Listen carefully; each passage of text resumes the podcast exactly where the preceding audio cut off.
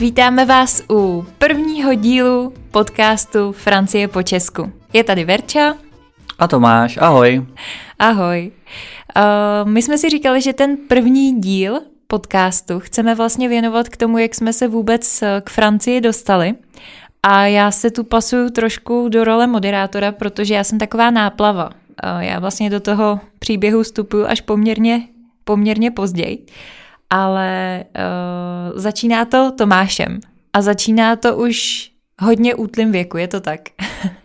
ano, už jako malinký jsem párkrát ve Francii byl. Když mi bylo asi šest, tak jsem byl v, v Disneylandu. Mm-hmm. V Paříži jsem byl, užíval jsem si to, ale vždycky jsem, já jsem jako válečník, jo. A vždycky jsem si dělal spousty bitev s vojáčkama. A vždycky válčili francouzi a angličani. A vždycky vyhráli angličani. Ale od chvíle, co jezdím do Francie, tak se to nějakým způsobem změnilo a už vyhrávají jenom francouzi. No tak eh, vlastně jako malej si byl eh, ve Francii, což znamená, že vlastně ten původce rodiče, je to tak? Přesně tak. Moje rodiče, převážně moje mamina, která Francii miluje, milovala a myslím si, že vždycky bude milovat, od 15 let se učí francouzsky, takže umí skvěle, učí francouzštinu, překládá, jezdila jako průvodce do Francie, dokonce tam i pracovala a tam mě vlastně naučila tu lásku k té Francii a, a celkově k té zemi.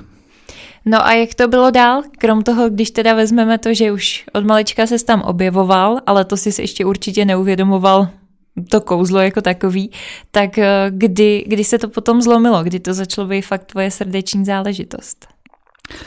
No, bylo to asi, když mi bylo 16, 17, tak eh, jelikož naše rodina, vlastně můj tatí vede skupinu historického šermu a jednou si je pozvali francouzi do městečka Montrichard, což je střední Francie, jsou to takzvané zámky na, na řece Loára. No tak eh, ta naše parta, respektive ta parta šermířů vyrazila a strávili tam měsíc. Ten první rok já jsem tam ještě úplně nebyl, ale všichni o tom mluvili, že to bylo kouzelný. Navíc eh, taková historka, když všichni přijeli a vyskákali z toho auta ty fousatý a vlasatý lidi, tak si všichni ty francouzi mysleli, že žijeme v jeskyních. Opravdu nás přirovnávali k nějakým rytířům. A... No, no a další rok už jsem jel s nima a v podstatě jsem následujících deset let tam trávil uh, každý prázdniny, kdy jsme tam šermovali a zároveň jsme tam žili a bylo to úžasné. A jaký to bylo, jak vás ty francouzi přijmuli?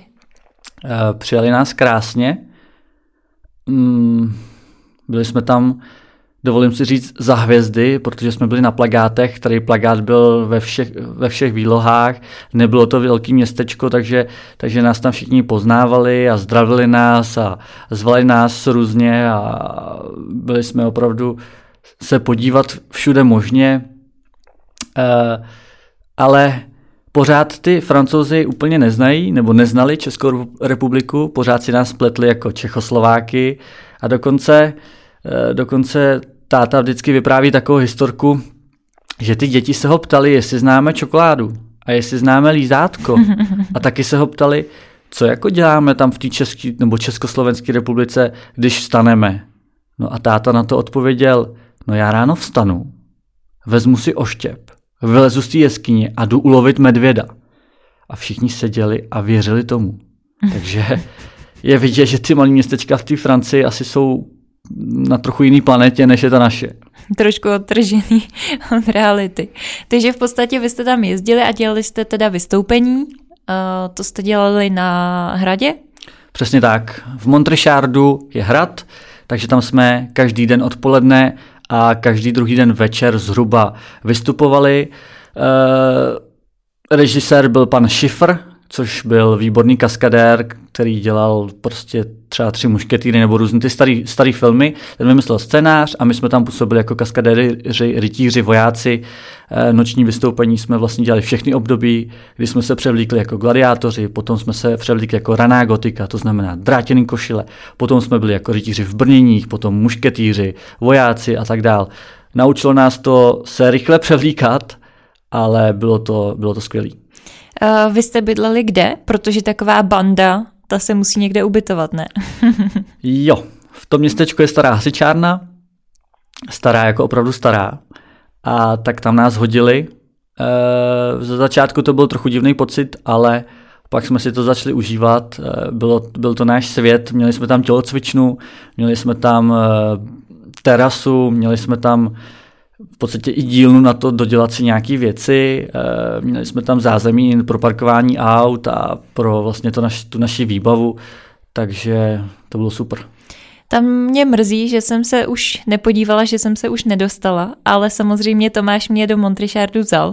To jsme nemohli minout. To je povinnost, to přesně je, tak. To je povinnost. A uh, cesta k hradu vedla takovou zajímavou uličkou a to asi řekni ty, jak se ta ulička jmenuje, jaký vlastně místní pojmenovali, jakou jste tam zanechali stopu. E, no, ta ulička, respektive cesta od naší, naší hasičárny naší v úzovkách samozřejmě, ke hradu se jmenuje Rue de la Chevalier Čiček. Což znamená v překladu? E, v podstatě ji pojmenovali po nás, to znamená ulice českých rytířů, nebo českých tak, rytířů. Takhle, nějak to, takhle nějak to mysleli. E, bylo to hrozně hezký, že to tak udělali. Ale celkově máme v tom městě spousty kamarádů, takže se s nima setkáváme, potkáváme se. E, Třeba když Pamatuješ si, když jsme se brali, tak přece přijeli z Montrechalu na naší svatbu. To je pravda. My jsme normálně měli hosty až z Francie. Fakt, fakt jim nebylo za těžko přijet, jenom na ten den dva. A vlastně přijela Marinka a tu všichni říkali, že si vezmeš, viď? No, spíš, že to je taková moje mladší sestra. A někdo asi říkal, že se vezmeme, ale... Vy jste spolu vystupovali, ne? V tom, v tom... Jo, jo, dělala mi ženu, ano. No. Je to pravda, no. je to pravda. No jo. Tak jste si zůstali. Jo, jo, jo. Tak všichni ty naši ty kamarádi tam, my jsme byli taková parta s francouzem a vždycky po představení jsme šli eh, do města, zastavili jsme se v Office de Tourisme, což je, což je místo, který je v každém městě, malým i velkým, kde získáte veškeré informace o tom městě, mapy třeba o okolí, pohledy eh, a všechno možné. To znamená, určitě tohle místo doporučujem. Mm-hmm. Pokud někam vyrážíte do Francie, tak se zastavit, oni vám tam řeknou, většinou tam je někdo, kdo mluví anglicky.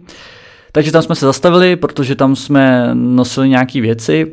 No a pak jsme šli e, na La Plage, na pláž, k řece. E, cestou jsme si koupili nějaký francouzský pochutiny, no a, a seděli jsme, hráli jsme karty, učili jsme hrát nohejbal, nebo jsme hráli jejich oblíbenou hru Petang, což je hra s takovýma koulema, ale je to známá hra, takže si myslím, že ji každý zná.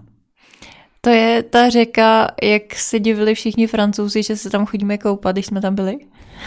jo, jo, jo, to je řeka, která protéká městem a z jedné strany plavou myši nebo potkaní, nebo co to je, a na druhé straně je navezený písek a samozřejmě Češi ve Francii přece to využijou, musíme se jít koupat. To byla ta řeka, kam si i mě vzal koupat? Jo, to byla ta řeka. Ale to si o potkaných ještě nic neříkal tehdy. Aha, tak jsem si to asi nepamatoval. No, nebo si mi to spíš neřekl úmyslně, ale tak přežili jsme to ve zdraví, tak imunita se musí pěstovat. Přesně tak. Takže to vlastně byli ty kamarádi, o kterých si tam povídal, který ti vlastně zůstali. A to byl, vlastně ten vztah se začal navazovat teda v Montriši. A potom jak to bylo dál? Ten Montrichard tě provázel, si říkal, 10 let se tam jezdili? Nebo tak Asi 9-10 let. Hlavně já jsem se celý rok těšil jenom tam. Hmm. Pro mě to, že jsem byl 10 měsíců v České republice a pak jsem se vracel do Francie, pro mě to bylo něco neskutečného. Prostě ty dva měsíce, všem bych to hrozně doporučil si to vyzkoušet takhle žít eh, bydlet a zároveň v podstatě jsme jakoby pracovali nebo, nebo jsme se tam něčemu věnovali. No a potom později, jelikož jsem od malička hrál hokej, tak tím, že jsem, eh, tím, že jsem takhle jezdil šermovat do té Francie, tak jsem eh, si řekl, že chci hrát hokej jenom ve Francii, v žádný jiný zemi. No a jeden rok jsem prostě rozhodl napsat do všech klubů francouzských e-mail. Jak myslíš, že to dopadlo? No já vím, jak to dopadlo. Aha. Tak Ale ostatní to neví. Nikdo se mi nevozval. Překvapivě. Francouzi moc nereagují na maily, respektive hrozně dlouho jim to trvá. Lepší je všechno řešit napřímo, to znamená vzít telefon, zavolat jim. Ono jim obecně všechno hrozně dlouho trvá. No je pravda, že to, to mají trošku na háku se tak. vším. No tak prostě se mi nikdo nevozval jeden rok. No, no ale druhý rok přijel francouzský tým sem do Plzně, hráli zápas, protože můj mladší brácha taky hrál hokej, takže hráli zápas mezi, mezi sebou, no a v tom týmu se zranil jeden francouz. A shodou okolností to byl trenérovo syn. A shodou okolností na tom zápase byla moje máma, která se nabídla, že s ním pojede do nemocnice a že to všechno zařídí. A shodou okolností ten trenér znal ve Francii klub, který hledal hokejového brankáře. No a jak myslíš, že dopadlo tohle? No tak náhody neexistují, že jo? Já tvrdím, že v životě všechno má svůj důvod a tady už je to jasný a provázan, že do té Francie se směl dostat. Přesně tak. Takže jak říkáš, do Francie jsem se dostal, eh, první angažmá v Alpách, v podstatě lyžařský středisko Courchevel, Maribel, Pralonia. To jsou takový ty střediska těch boháčů, ne? Ano. Mm. To, mimo, nevím, jestli tam měl přímo dům, nebo má Hamilton, mm. ale jezdil tam, jezdí tam z různé ty hvězdy a já jsem tam měl jakoby chatu, kde jsem žil. Přijeli jsme tam, první den jsem podepsal smlouvu, aniž by mě vlastně viděli na tom ledě. No a strávil jsem tam krásný rok, kdy byly to teda malinký městečka, takže tam nebylo nic moc, um, nějak žádný velký život. Začalo snížit už v září, nebo v srpnu, sněžilo tam do, ještě v květnu, ale byl to můj první rok takhle v cizí zemi, ve Francii a jak říkám, Francie je moje země, takže já jsem si to užíval strašně moc. Hmm, takže to byly Alpy a potom, jak to bylo dál, kde jsi vlastně působil dál potom? No a potom jsem, eh, potom jsem vyměnil klub a začal jsem hrát eh, v pařížském klubu, respektive v klubu, který je ve čtvrté zóně Paříže, takže nemůžeme říct, že to je úplně centrum Paříže. No je to ale... předměstí, ale pořád tak, je to Paříž. Ano, a tam jsem strávil tři nebo čtyři roky. Čtyři podle mě. Čtyři. Čtyři. A ten poslední jsme byli společně. Ten poslední jsme byli spolu, přesně tak. Takže to byla Paříž a to byl asi dost velký skok, ne z Alp do Paříže. E, ano, byl to velký skok a hlavně to městečko, nebo jak to říct, ta část téhletý e, Paříže, jmenoval se Garš a když jsem tam přijel, tak jsem si trošku myslel, že jsem v jiném světadíle. No tak to je jasno, to se říká, že předměstí Paříže, vlastně tam se míchají ty komunity vlastně, že to je opravdu multikulturní a že vlastně Paříži jako Pařížani, jako Pařížani, tak bydlí vlastně v centru. Ale vlastně všichni ostatní, který přijíždíme, včetně jako třeba my, kde jsme bydleli, tak tam vlastně my jsme byli, já si pamatuju, ten náš barák, tam bylo třeba 10 bytů, viď, že to bylo, a vlastně všichni jsme byli z jiné země. Jakože že tam prostě každý každý vlastně je přistěhovalec tam, na tom kraji. jo, uh, no. A tam byli prostě lidi, kteří opravdu, když jsi je viděl, tak jsem měl pocit, že jsi v Africe, protože nosili nákupy na hlavách, nebo, jo, jo, nebo byli jo, oblečení jako hmm. v těch dokumentech uh, National Geography. Hmm. Prostě bylo to fakt jako zajímavý. Ale paradoxně jsem se úplně jako nebál, nebo neměl jsem z toho jako blbý pocit, že ty lidi jsou takový trochu jiný, Eh, prostě jsem se tam cítil jako dobře. No ani já jsem nikdy jako neměla takové, jako že na to, že vlastně říkali, že to bylo nějaký nejnebezpečnější. Asi pátý ne? nejnebezpečnější městečko no, eh, ve Francii. Ve Francii. Nebo devátý, takový, takový No, nějak počet. jako, ale v té první desítce bylo si hmm. tehdy pamatuju, že jsme se to nějak dočetli, že vlastně bydlíme v takovéhle zóně zrovna. Ale ve finále taky nikdy mi to nepřišlo. Takže to vlastně bylo Paříž, a tam ty jsi byl tři roky, si hrál a vlastně čtvrtý rok potom, ty jsi se vždycky vracel v květnu, když skončila sezóna, tak si se vracel do Čech. No a pak jsme se vlastně, ne poznali, no my se známe už strašně dlouho, se známe od střední, ale já jsem nevěděla, že Tomáš existuje a on o mě vždycky prohlašoval, že jsem ošklivá, takže ten začátek náš byl takový dost zvláštní. Takže to jsme vlastně od 15 let kolem sebe tak nějak chodili. No a začali jsme se výdat, mě bylo 21, ne, kecám, kolik mi bylo? No už je to hodně dávno. No, to, je... Už si, to už si nepamatuju. Ne, počkej, teď je mi 30, takže sedm let jsme spolu. No, 23. Takže vlastně jsme kolem sebe takhle pár let opravdu chodili a nevěděli jsme, že existujeme. No a najednou jsme spolu jednou šli ven, když přijel a ono to klaplo a za dva měsíce jsme spolu odjížděli do Paříže. To bylo strašně rychlý. No, ale v podstatě jsme se dali dohromady týden před odjezdem. Tak. Do, do Paříže a spojili jsme to vlastně s výletem u moře. Byli, mm-hmm. jsme, byli jsme v Cabourg v Normandii, mm-hmm. nedaleko Douville Trouville. Uh, bylo to na konci sezóny, to znamená září, začátek září, takže málo lidí. No a nikdy v životě jsem se tak nespálila protože to sluníčko vypadalo, nebo no už tam bylo vlastně jakoby, že tam foukal vítr, už bylo v podstatě skoro na slabou mikinu, ale to sluníčko ještě mělo takovou sílu, že nikdy jsem nebyla tak spálená. To je fakt specifikum téhle oblasti. Normandie, Bretaň jsou zrádní v tomhle, že prostě tam fouká vítr, ale zároveň svítí hodně slunce a návštěvníci si myslí, že to neopaluje. No ale ve chvíli, kdy usneš nenamazaný, tak to zjistíš hned, jak moc to neopaluje. Seš, jo, jo. jsme se vlastně pak spálili i ten druhý rok, to jsme byli zase Mně přijde, že jsem se spálila snad každý rok tam. Že tam je to fakt takový. Ten jich už je klasický moře, to už je prostě moře, moře. Ale tyhle ty oblasti, ty pro mě neturistický, protože oni jsou takový docela jako, tam fakt můžeš objevovat zajímavý místa, tak eh, to není klasický leháro u moře. No, tam moc lidí kvůli tomu nejezdí, tam spíš kvůli takovému tomu objevování. Ale mně celkově se Bretaň, Normandie a ten západ líbí asi víc než Provence a jich v té Francie. Je to klidnější, uh, je teda studenější moře. No to rozhodně, tam jsem měla fakt problém. Jsou tam krásné místa k nahlédnutí, proskoumání, ale i celkově ten život je tam takový neturistický, takový no příjemnější, no. takový v tom Provence už je to hrozně profláklý, lidi to je tam rozhodně. strašně, uh, takže to je jenom takový můj, můj poznatek. A na tom západě teda hodně fuká vítr. To je fakt. To když, je jsme hráli, když jsme hráli v Dunkerku, tak tam opravdu to lítalo strašně, ten vítr strašně. Je to pravda.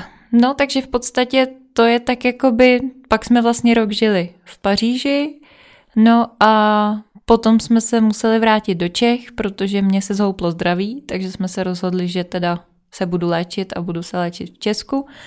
Nicméně od té doby se vracíme xkrát do roka do Francie, jezdíme na kola na jaře, pak jezdíme na vánoční trhy, pak eh, jezdíme na dovolený, dlouhý dovolený, pak navštěvujeme přátelé, který tam máme, kterých tam máme hodně, takže jsme tam pečený, vařený.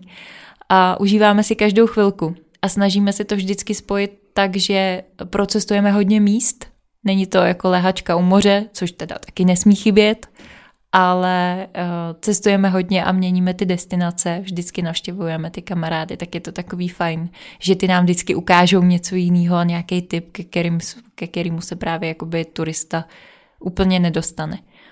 Takže to bylo vlastně tak jako v kostce to, že si myslíme, že tu Francii fakt dobře známe.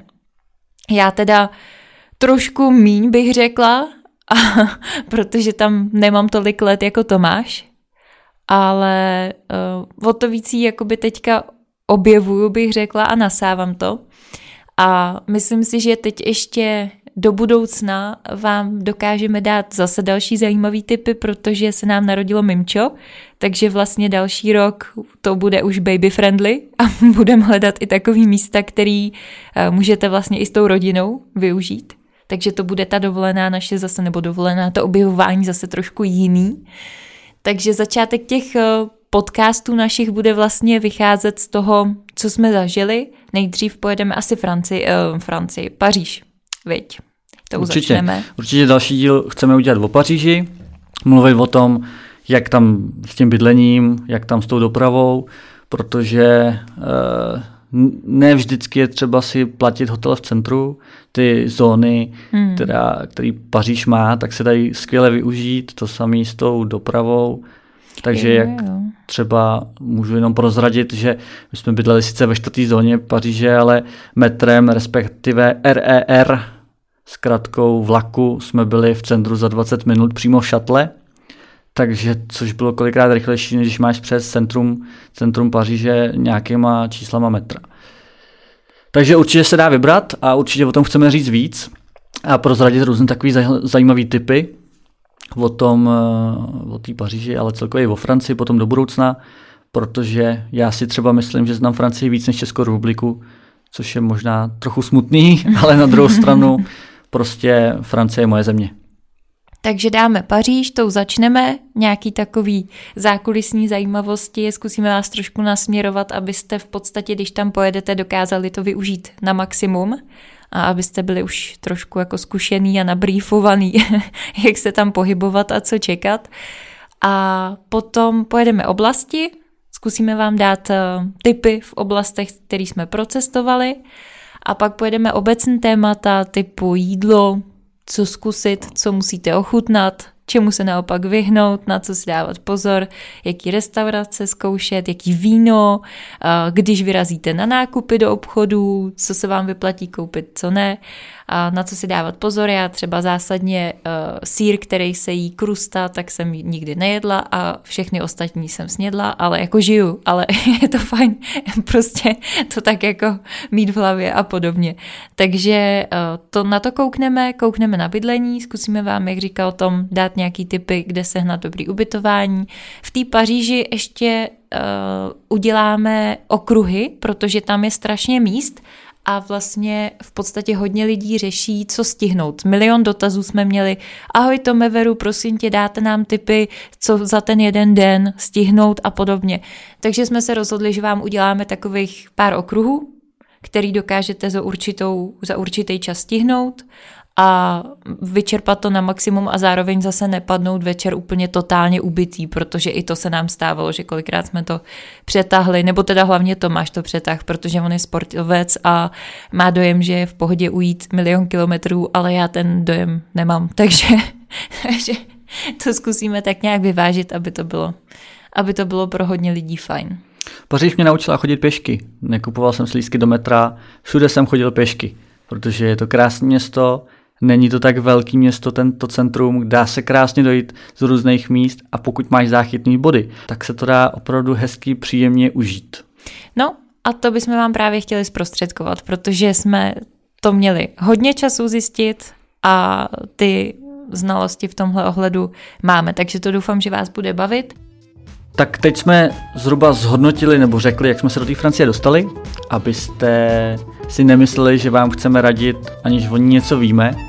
Takže nyní máte informace, jak dlouho jsme tam byli, kde jsme byli a, a tak dál. Chtěli jsme to pojmout tak jako obecnější, ten první díl.